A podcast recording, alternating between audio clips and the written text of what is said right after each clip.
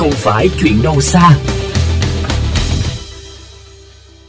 Thưa quý vị và các bạn, thành phố Cần Thơ vừa đón nhận tin vui khi nhận được giải thưởng thành phố ASEAN bền vững môi trường lần thứ 5. Đây là giải thưởng có ý nghĩa quan trọng nhằm tôn vinh và quảng bá hình ảnh các thành phố tiêu biểu về chất lượng môi trường, không khí sạch, đất sạch và nước sạch của các nước trong khu vực, đồng thời nâng cao nhận thức của cộng đồng và lãnh đạo các cấp ở các quốc gia về tầm quan trọng của công tác bảo vệ môi trường. Về lâu dài, thành phố được xem là trái tim của đồng bằng sông Cửu Long, cần làm gì để giữ vững danh hiệu này? Mekong FM đã có những ghi nhận về vấn đề này sau đây. Mời quý vị và các bạn cùng theo dõi. Tại hội nghị quan chức cấp cao ASEAN về môi trường lần thứ 32, ASEAN 32 diễn ra bằng hình thức trực tuyến từ ngày 15 đến ngày 17 tháng 9 vừa qua. Danh sách đề cử giải thưởng các thành phố ASEAN bền vững môi trường lần thứ 5 và chứng chỉ các thành phố ASEAN tiềm năng bền vững môi trường lần thứ tư năm 2021 đã được thông qua dựa theo khuyến nghị của nhóm công tác ASEAN về các thành phố bền vững môi trường. Với kết quả này, thành phố Cần Thơ đã vinh dự nhận giải thưởng thành phố ASEAN bền vững môi trường lần thứ 5. Lễ trao giải sẽ được tổ chức bên lề hội nghị Bộ trưởng Môi trường ASEAN lần thứ 16 tại Indonesia, dự kiến diễn ra vào tháng 10 năm 2021. Hơn ai hết, đây thực sự là một tin vui, một niềm tự hào lớn của người dân Cần Thơ. Anh Phan Thanh Sơn, một bác tài đã có gần 10 năm sinh sống, làm việc tại thành phố này, hào hứng chia sẻ. Nói chung thì à, mình cảm nhận à, rất là vui, vinh dự. À, với lại là được cái cái môi trường xanh sạch đẹp cũng nhờ là các cấp lãnh đạo, chính quyền vận động tuyên truyền các nhà máy là không xả thải ra môi trường để làm cho cái môi trường mình trong xanh sạch đẹp hơn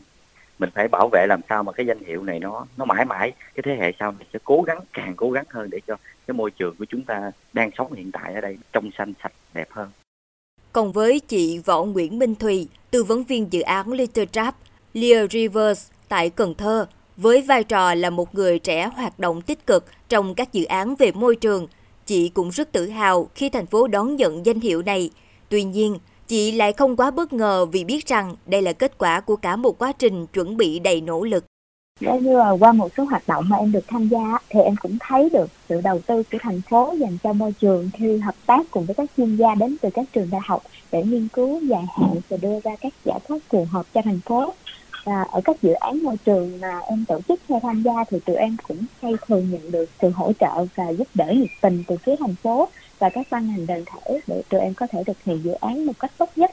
và ngoài ra thì em cũng thấy là thành phố luôn tạo mọi điều kiện cho các dự án tổ chức ngoài nước có thể đến và thực hiện tại Cần Thơ. Vì vậy em nghĩ Cần Thơ hoàn toàn xứng đáng với các giải thưởng này ạ.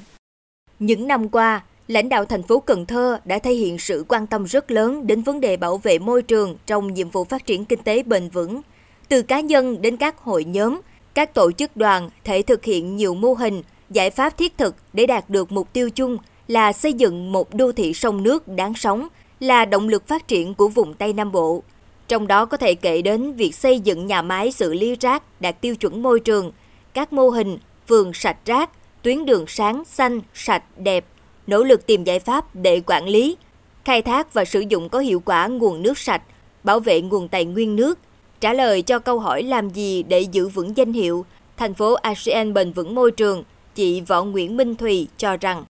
Để giữ vững được cái danh hiệu này cần sự tham gia của tất cả mọi người. Mọi người chúng ta đều có thể tham gia bằng những cái hành động từ nhỏ nhất mình có thể giữ vệ sinh cái khu vực xung quanh nhà của mình cũng là một cách để mình góp phần vào giữ cái môi trường cho toàn thành phố. Hay là mình có thể tham gia đóng góp các uh, sáng kiến mà mình nghĩ là nó thiết thực đến các uh, ban ngành thành phố để họ có thể cân nhắc và thực hiện. Đó cũng là một cách à. và đặc biệt là có thể tham gia vào các dự án của các bạn trẻ để có thể phát triển được cái dự án đó xa hơn nữa Thông tin từ Bộ Tài nguyên và Môi trường, đến nay, thành phố Cần Thơ là thành phố thứ năm của Việt Nam vinh dự nhận giải thưởng này. Trước đó là thành phố Hạ Long, tỉnh Quảng Ninh năm 2008, thành phố Đà Nẵng năm 2011, thành phố Huế, tỉnh Thừa Thiên Huế 2014 và thành phố Đà Lạt, tỉnh Lâm Đồng năm 2017. Thưa quý vị, được mệnh danh là ốc đảo xanh của thành phố Cần Thơ, khu du lịch cộng đồng Cồng Sơn ở quận Bình Thủy đã và đang tạo ra ấn tượng mạnh mẽ không chỉ bởi cách làm du lịch độc đáo mà còn gửi trao thông điệp ý nghĩa về du lịch xanh, du lịch thân thiện với môi trường. Trong phần tiếp theo của chương trình hôm nay, mời quý vị và các bạn cùng gặp gỡ chị Lê Thị Bé Bảy, chủ nhiệm dự án Người Cồn Sơn hạn chế sử dụng túi ni lông để hiểu thêm về cách làm du lịch của bà con nơi đây.